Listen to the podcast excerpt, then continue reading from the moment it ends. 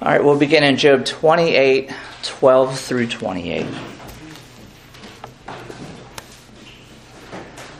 But where can wisdom be found? And where is the place of understanding? Man does not know its value, nor is it found in the land of the living. The deep says, It is not in me. And the sea says, It is not with me. It cannot be purchased for gold, nor can silver be weighed for its price. It cannot be valued in the gold of Ophir and precious onyx or sapphire. Neither gold nor crystal can equal it, nor can it be exchanged for jewelry of fine gold. No mention shall be made of coral or quartz, for the price of wisdom is above rubies. And we'll see that quote in another verse later. The topaz of Ethiopia cannot equal it, nor can it be valued in pure gold. From where then does wisdom come, and where is the place of understanding? It is hidden from the eyes of all living and concealed from the birds of the air. Destruction and death say, We have heard a report about it with our ears. God understands its way, and he knows its place. For he looks to the ends of the earth and sees under the whole heavens to establish a weight for the wind and apportion the waters by measure. Then he made a law for the rain and a path for the thunderbolt. Then he saw wisdom and declared it.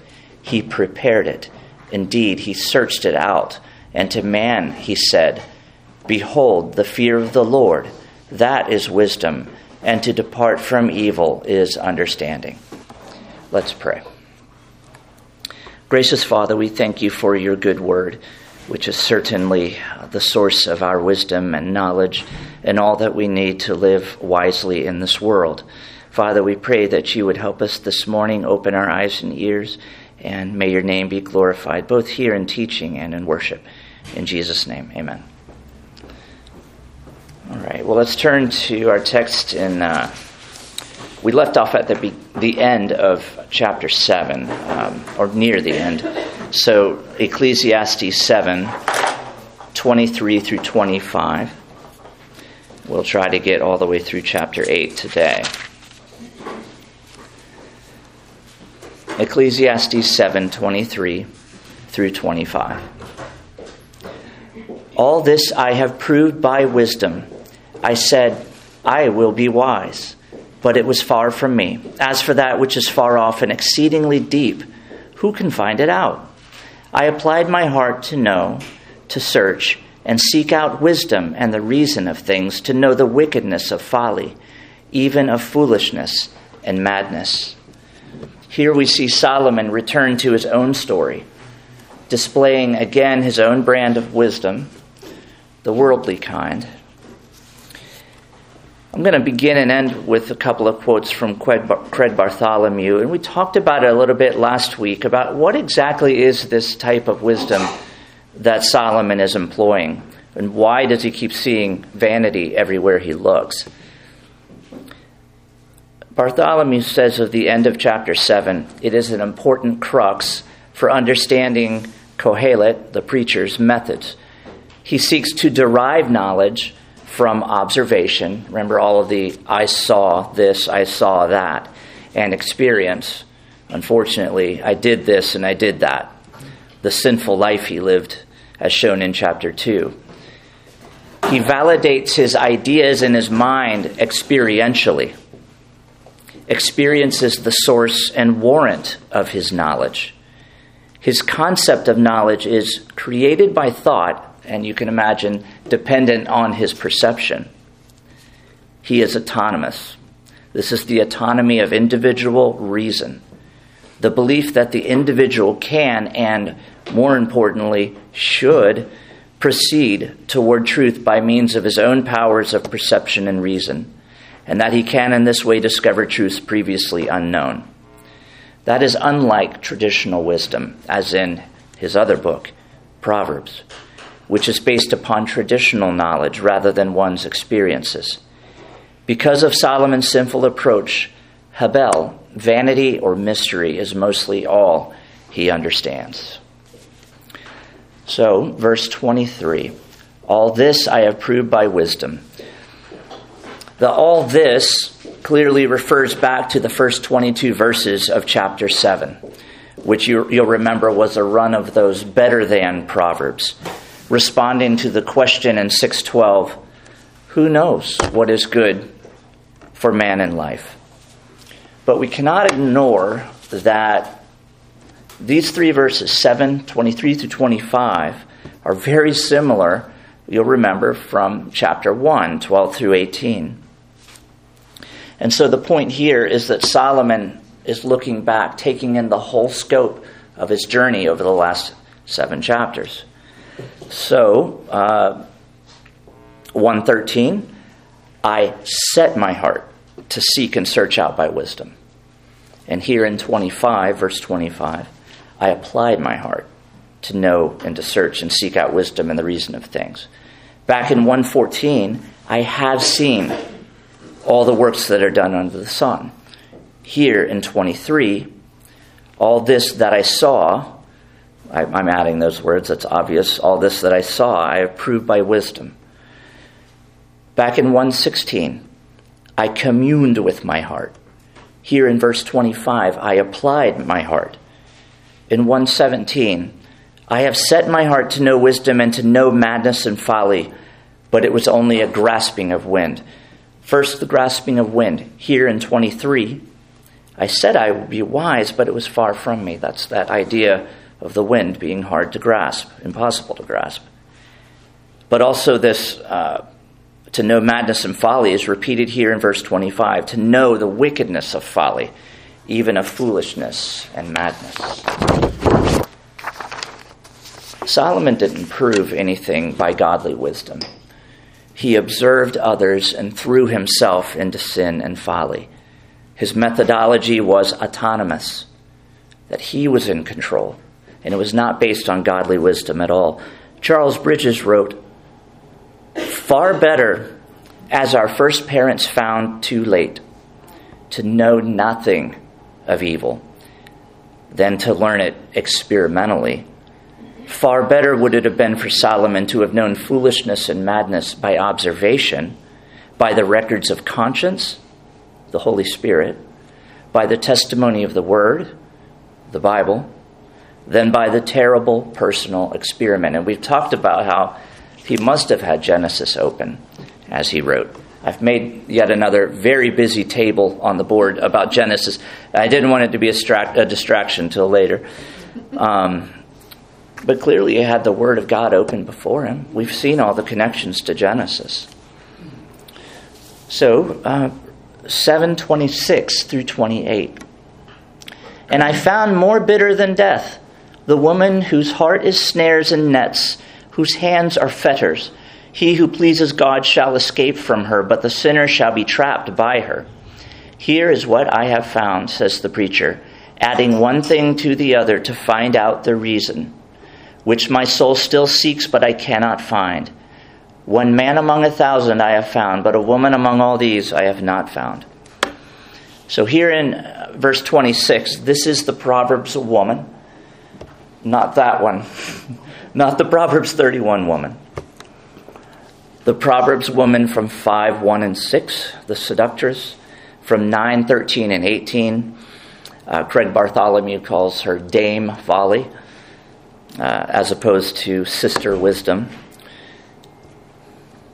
So here, this is the woman from Proverbs 5 who is as sharp as a two edged sword. She seems to cut one way but cuts another. And here we see her employing the devices of the fowler for snaring birds but godly wisdom lets one perceive those snares and nets and fetters.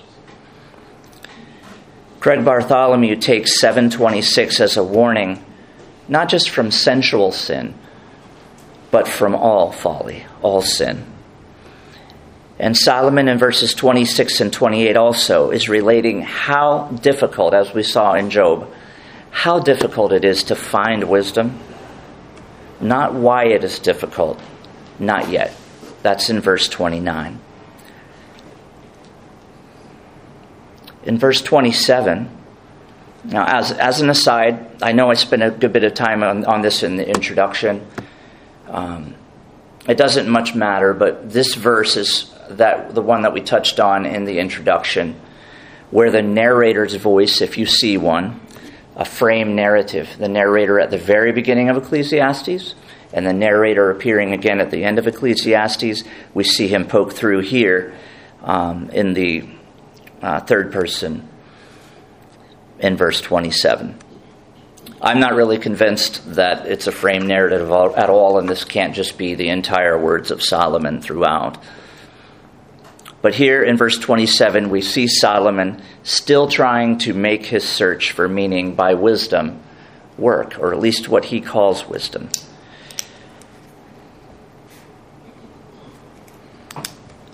The problem is that Solomon's methods have led him right into the arms of Dame Folly.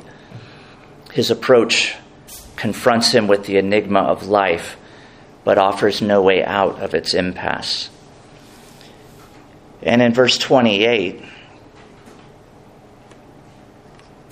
we see the kinks and the gaps in creation, what God has made crooked, what God has made lacking due to our sin, due to his, his curse because of our sin. And here is a gap. Michael Eaton says the emphasis here is not on what Solomon found, but on what he found lacking. In other words, wisdom is rare among all humans, no matter what, no matter what sex. In Proverbs 31:10, so we'll turn to that woman. Who can find a virtuous wife? And here's the rubies again, for her worth is far above rubies. We want to find her. We know how valuable she is. The exact opposite of, of the seductress or Dame Folly. So, who can find her? She is rare. Craig Bartholomew says that in Proverbs, wisdom calls out in the public spaces, offering wisdom to any who respond. But for all his seeking, Solomon is unable to find her. So the reader is led to ask if Lady Wisdom offers herself freely, then why does he wind up in the arms of Dame Folly? Where has he gone wrong? What sin, such as in verse 26, is he guilty of that has resulted in being seized by her? Verse 29 gives an important clue.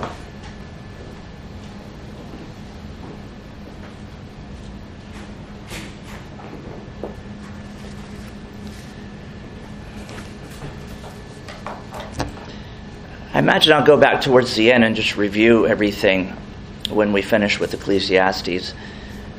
But boy, this one's got to be at the top of the list. Truly, this only I have found that God made man upright, but they have sought out many schemes. So here we see the sum total of Solomon's investigation both his kinked and crooked observations of life under the sun, and the wicked experiences, a wide gap removed from lawful obedience to God.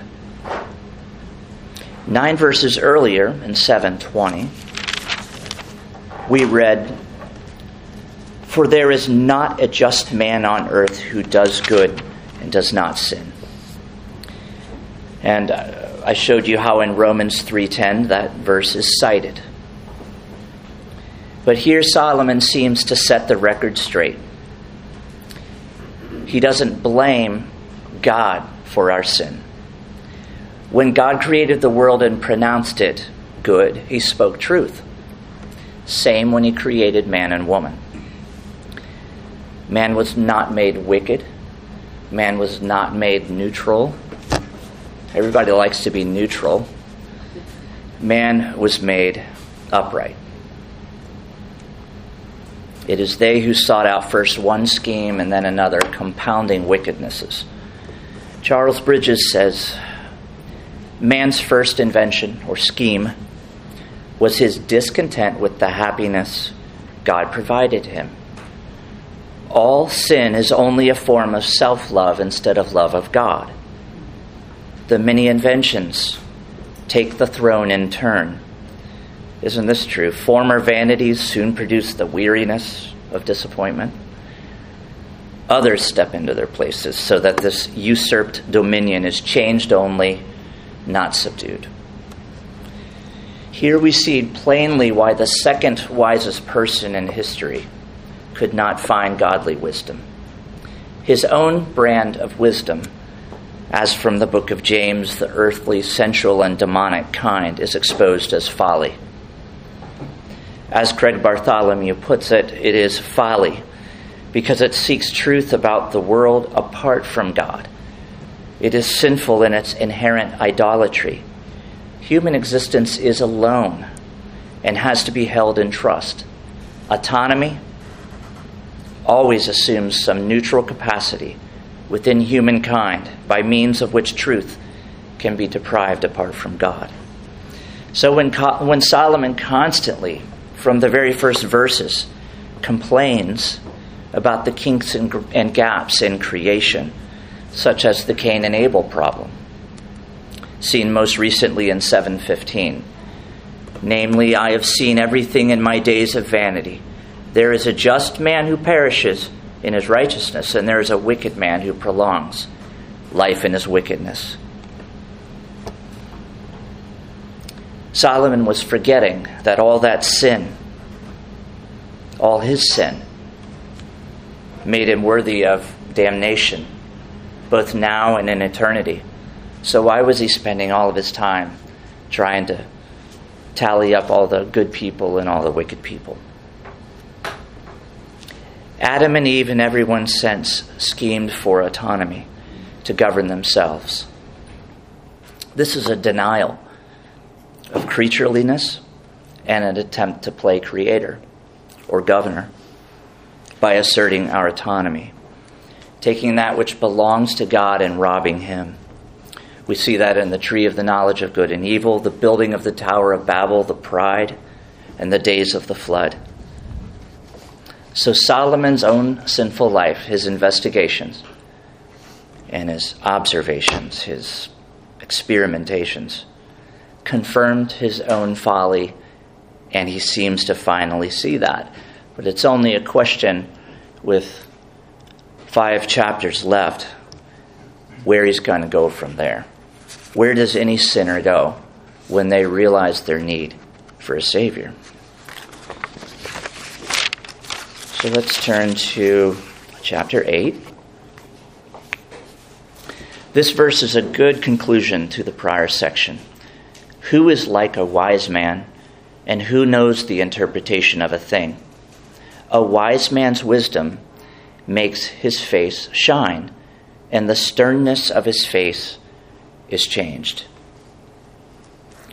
So, to know the interpretation of a thing is what godly wisdom and biblical wisdom literature is all about. How to act, when to act, how to live in the world. Where, Solomon asks, is the wise person? who can walk through the minefield of all the problems, the kinks, and the gaps that he has observed and experienced under the sun. More importantly, where is the wise person that when they hit a landmine will ascribe it to God, their loving Heavenly Father, and keep on moving? The idea of the face shining is the witness of Christ in the world, isn't it? Philippians 4 5 let your gentleness be known to all men. The Lord is at hand. I think that starts with a gentle heart that should show in a gentle countenance. 2 through 4 I say, keep the king's commandment for the sake of your oath to God. Do not be hasty to go from his presence. Do not take your stand for an evil thing, for he does whatever pleases him. Where the word of king is, there is power. And who may say to him, What are you doing?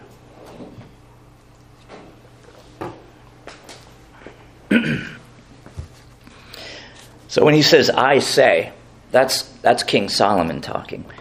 The king is saying to keep the king's commandment. And the immediate reason he gives is for the sake of our oath to God. So, question for you Do you recall what Solomon said in Ecclesiastes 5 4 through 6? We handled it upstairs in worship. It told us when you make a vow to God the King to do what?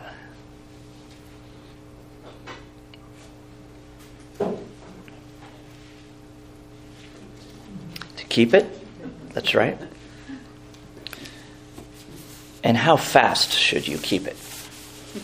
Yeah, do not delay to pay it. That could be instructive uh, for how to approach a king as well. In fact, back then, better not to vow than to vow and not pay. And in, in, in 5, right after that, 5 4, because God has no pleasure in fools. You can see that relates this to godly wisdom. Turn to Proverbs 8.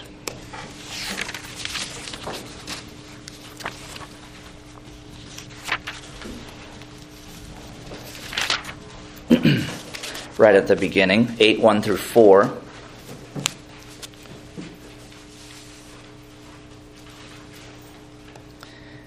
Does not wisdom cry out and understand? Remember Job, we started with. Where is it? Where is the place of wisdom? Does not wisdom cry out and understanding lift up her voice? She takes her stand on the top of the high hill, beside the way where the paths meet. She cries out by the gates at the entry of the city, at the entrance of the doors. To you, O men, I call, and my voice is to the sons of men. Mm, 15 and 16 before I turn away. By me, kings reign and rulers decree justice. By me, princes rule and nobles, all the judges of the earth. Proverbs 8 goes on to make it clear that wisdom, beautifully depicted there, refers to Christ himself. As in 1830, then I was beside him, beside God, as a master craftsman. And we know that all things were made through him, the Word, from John 1 3. Solomon is equating our duty to the king to our duty to God.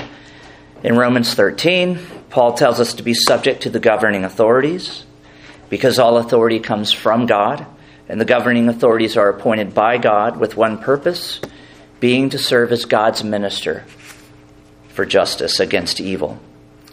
So, since God is the source of authority, our oath of allegiance and obedience to King Christ compels us to submit to earthly kings as well. But with a caution, Charles Bridges says, Yet no earthly sovereign can claim the right of absolute obedience. The service of man is subordinated to the supreme claims of the service of God. We talked a little bit about previously what do you do when the oppressor comes in and assaults your family? Well, I don't have to tell you what to do.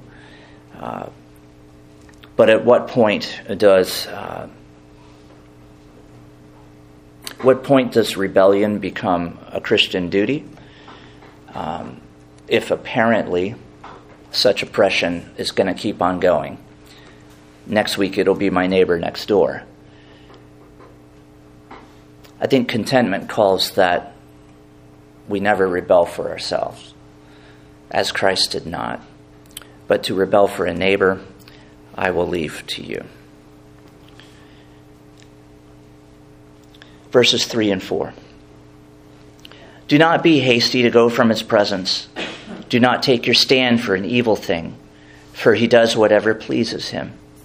Where the word of a king is, there is power. Who may say to him, What are you doing? So, this deals with how to act in the presence of the ruler. So, let's rewind again to chapter 5 when he went in to the presence of God. How did Solomon go to the house of God the king?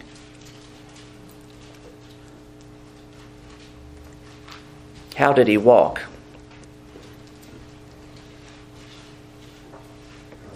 Prudently.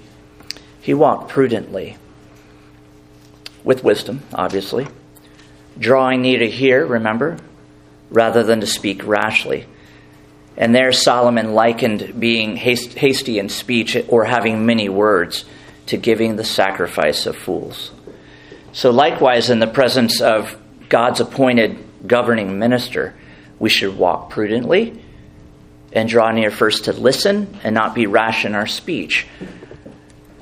Nor, it says, should we hastily leave the king's presence in, in disrespect or insolence.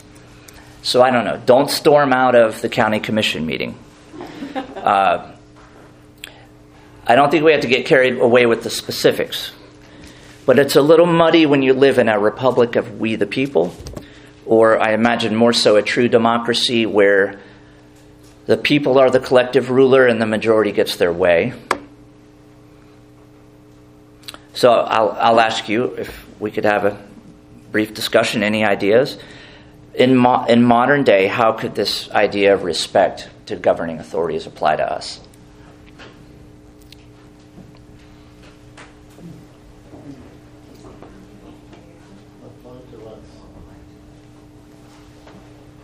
Go ahead, John. I think it's it first is incumbent upon all of us to understand our place. God God requires certain things of certain people according to their place. And so what is of place? We are we are each in different places in relation to the authorities. Maybe we have a closer relationship, maybe we are um, serving the authorities in some way and have some mm-hmm. some voice or some responsibility maybe we are disconnected, but I think it starts there at least. I don't, I don't have an answer, but I think it starts there. What, right. what is my responsibility? Uh, where am I? What authority do I have that may be flowing from um, not only not only the, you know, the, the civil authorities, but from God? Um, and how do those relate? I think we each need to know our place. Right, right, sure. The the idea of being subordinated, right there in the Ten Commandments, right? Anybody else? Uh, one more time, Jen. We definitely need to pray for those governing us. Ah, yes, thank you, thank you. Pray for those in, in authority. Uh, go ahead, um, Phil. Okay.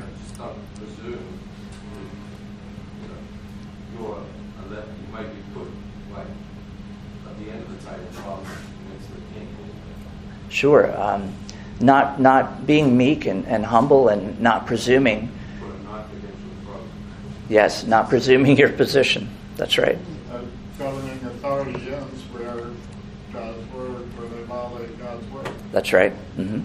That my, I, I, put it as how how should we honor, but um, the the negative side of that coin is certainly, um, you know, are they acting biblically? Are they calling for us to act unbiblically?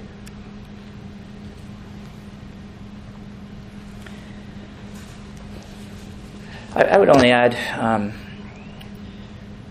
we should be careful with our speech, and that's going to be tied out of the abundance of the heart, the mouth, mouth speaks. It's going to be tied into the heart. Um, let's not forget that everyone is in the image of God.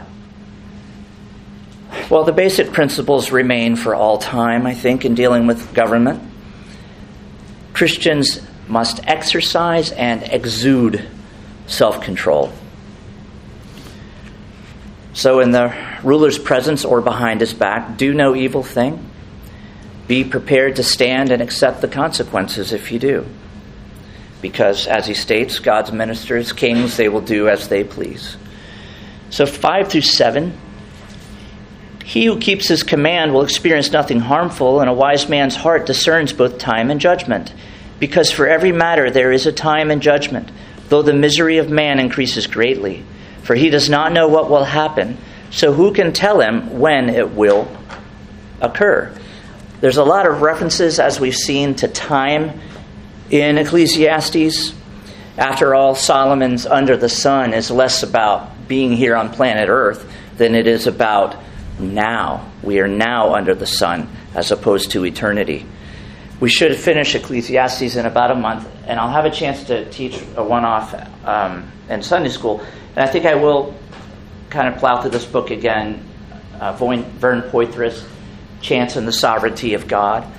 Um, might be a good discussion to present um, for that, that one. I, I, don't know. I've never done a whole book in one class before, so we'll see exactly what I want to do there. But um, these four verses here, I don't, that's obviously not four verses anyway.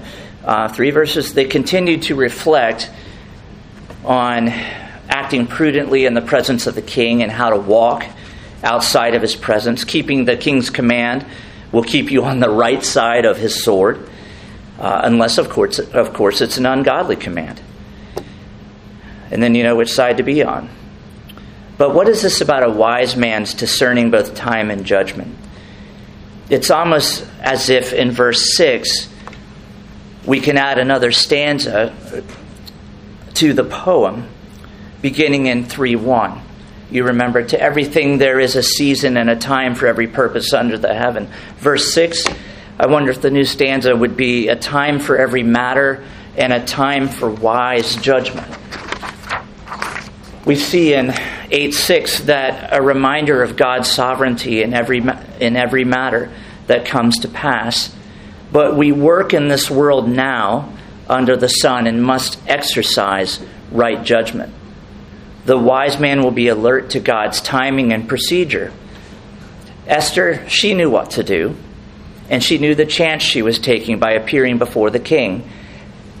Esther 4, 4 14 through 16. This is Mordecai speaking. Yet who knows whether you have come to the kingdom for such a time as this? Then Esther told them to reply to Mordecai Go, gather all the Jews who are present in Shushan and fast for me neither eat nor drink for three days, night or day. My maids and I will fast likewise. And so I will go to the king, which is against the law. And if I perish, I perish. You see, Esther walked prudently in coming into the presence of the king. And you might ask, what do you mean prudently? She's about to break the law. But the prudence was seen in how she prepared, walking prudently as she entered, entered his house. She fasted to God. She called others to fast. She, no doubt in her prayers, she knew that God was her true king and deliverance for the Jews could only come through him. It was God who turned the heart of King Xerxes, who allowed Esther to find favor, not for anything in Esther or how beautiful she was, other than walking with godly wisdom. So the king extended her the golden scepter instead of the sword. Also in exile, I was going to have us turn there, but we're a little tight here.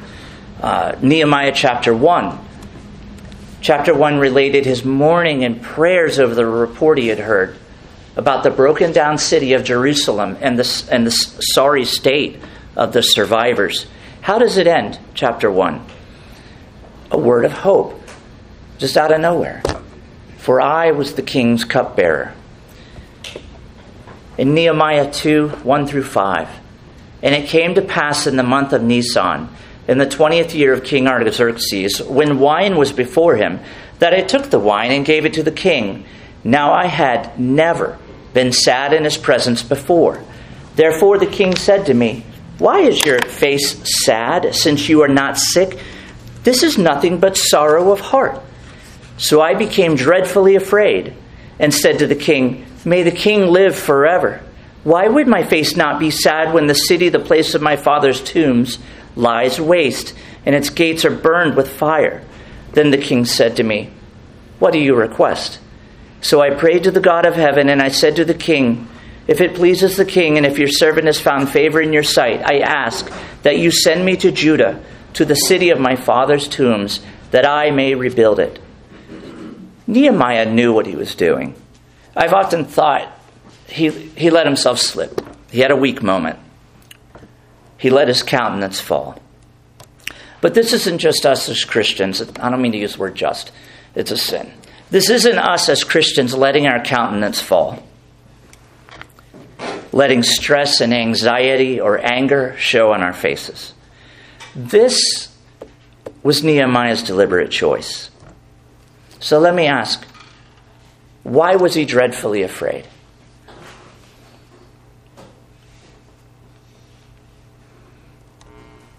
I think it's related to his job. Think if you were the king's cupbearer, the wine and food taster to prevent assassination, and you came into the king's presence with an anxious look in your eye. You wouldn't have a job anymore, and you might not have a head either.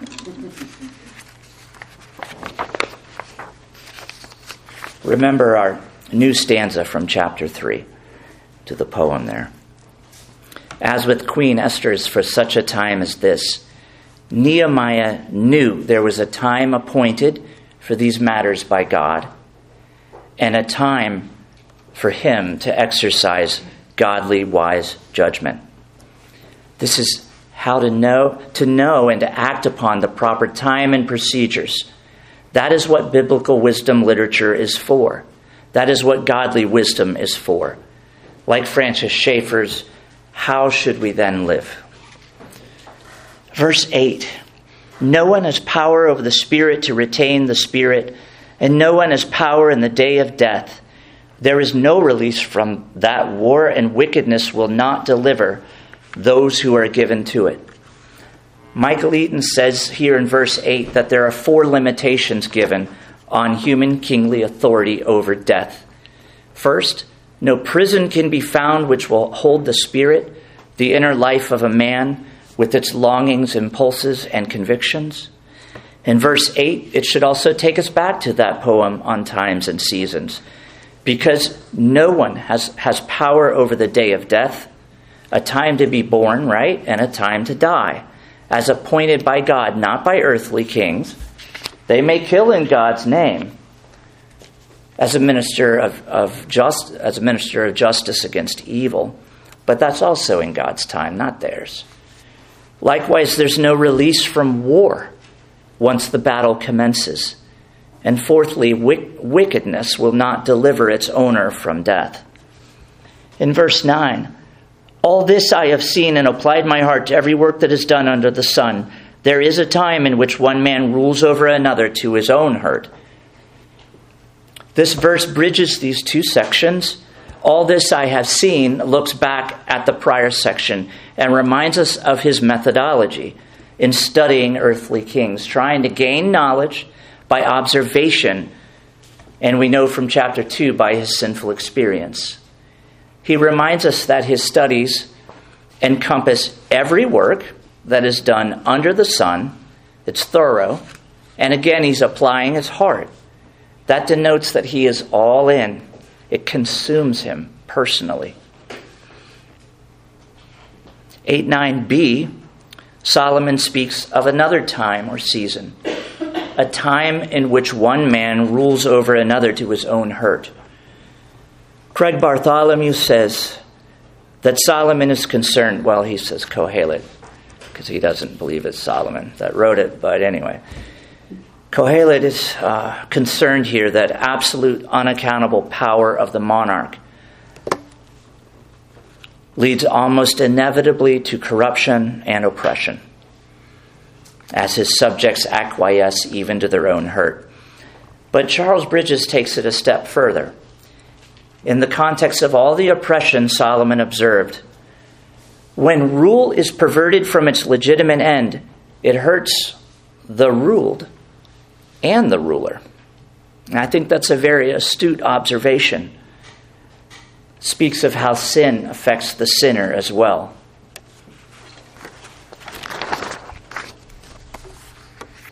All right, 10 through 11.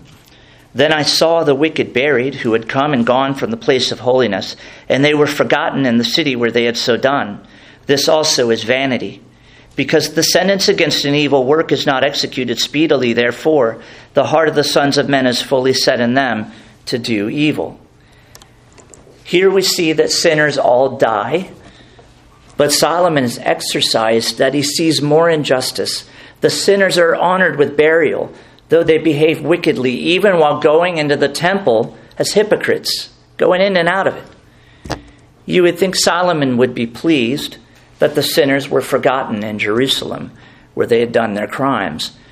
But there's a likely sense of his being displeased that any source of their dishonor, their evil deeds, is what was forgotten.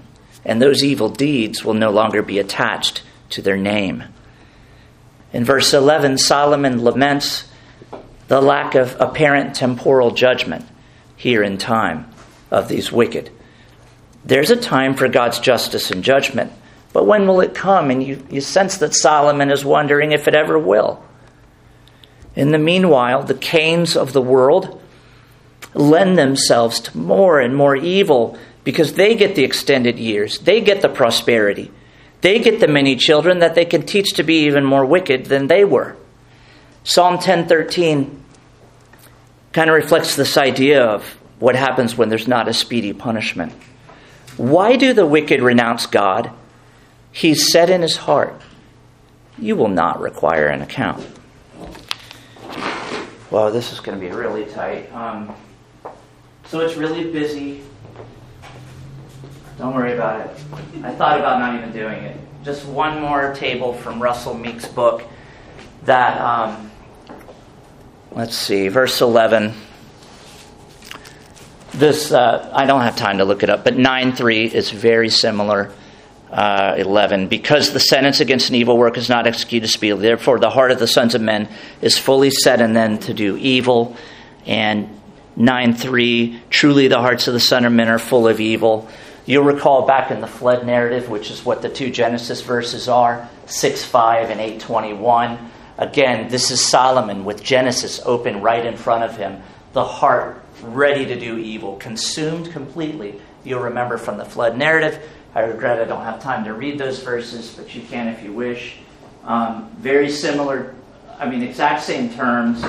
Um, it's not here in 811, but this under the sun, the on earth from Genesis 6 5 line up. Um, and of course, the overall theme dealing with the complete and total evilness of the human heart. All right, that wasn't too bad. Um, 12 through 13. Though a sinner does evil a hundred times and his days are prolonged, yet I surely know that it will be well with those who fear God, who fear before him. But it will not be well with the wicked, nor will he prolong his days, which are as a shadow, because he does not fear God. Now, this is Solomon confessing what his heart believes. Forget what he said, forget, forget what he thinks he saw. He knows what he saw injustice, oppression, and delayed judgment, a reversal of the character consequence thing, uh, that, that a, a righteous life begets blessings. He's not reporting here, notice, I saw, but I know. In other words, I have faith.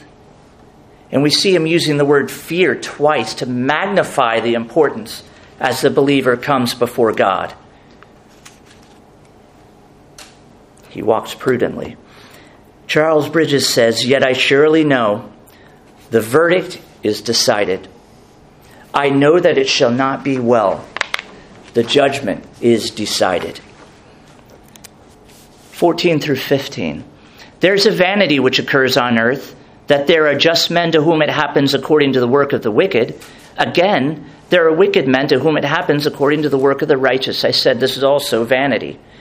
So again, here in 14, after just giving that beautiful confession, with a verse very similar to 715, we see Solomon still pronouncing Hebel, vanity or enigma, when he again sees the character consequence structure overturned.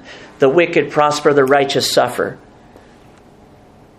And see how it begins and ends with Hebel, vanity.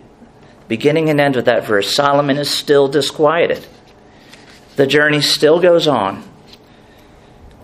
But Solomon in verse 15 immediately answers this with the fifth of seven Carpe Diem verses in Ecclesiastes. Carpe diem, seize the day, enjoy the life and the blessings that God has given us because that is his command. Michael Eaton says if the problem restated in verse 14 is the reversal of retribution and reward, then the remedy recalled in verse 15 is a practical solution. Joy and contentment are to be our encouragement, and the secret of it all is that they are the gift of God. I would add if God is still governing and giving good gifts to his children with a view to future hope, then he's not stopped governing his creation, and the wicked can expect justice and judgment. I'll take you a little bit late here, but we'll finish the last two verses. When I applied my heart to know wisdom and to see the business that is done on earth, even though one sees no sleep day or night, then I saw all the work of God, that a man cannot find out the work that is done under the sun. For though a man labors to discover it, yet he will not find it. Moreover, though a wise man attempts to know it, he will not be able to find it. All of his studying, we're returning to his methodology. All of his studying, all of his experiencing life and even sin, with the tossing and turning that it caused him at all hours, cannot fully discover God's ways. Remember Romans 11:33? Oh, the depth of the riches both of the wisdom and knowledge of God. How unsearchable are his judgments and his ways past finding out. I'm going to do what I did last week and end with another lengthy Bartholomew quote because it really breaks down again how we started today. The problem with Solomon's methodology. Verse 17 begins with him observing every work of God. He quotes another commentator. This verse is very important in understanding the whole book because it makes the action of God equivalent to the activity that he can see carried on, that Solomon can see carried on under the sun. What is especially meant is all human activity. This then is at the same time always divine activity. And that's all the divine activity, in other words. Yet, precisely in this dimension, it is impenetrable for humans, above all when we ask about the all of divine activity. What Kohelet can observe is equated with every work of God. As will become apparent later in his journey, there are works of God, such as creation and redemption, to which his autonomous methodology can never do justice. But they are crucial to resolving the enigmas and the vanities he keeps encountering. There is hubris in his methodology when it leads him to think that he has observed every work of God.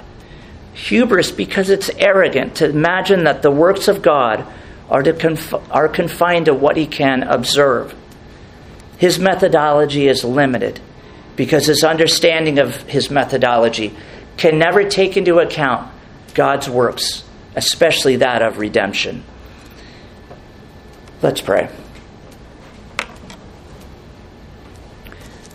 Gracious Lord, this is where our mind goes often daily, setting up our own methodologies, our own way of understanding what has happened to us, what is happening, why life is difficult.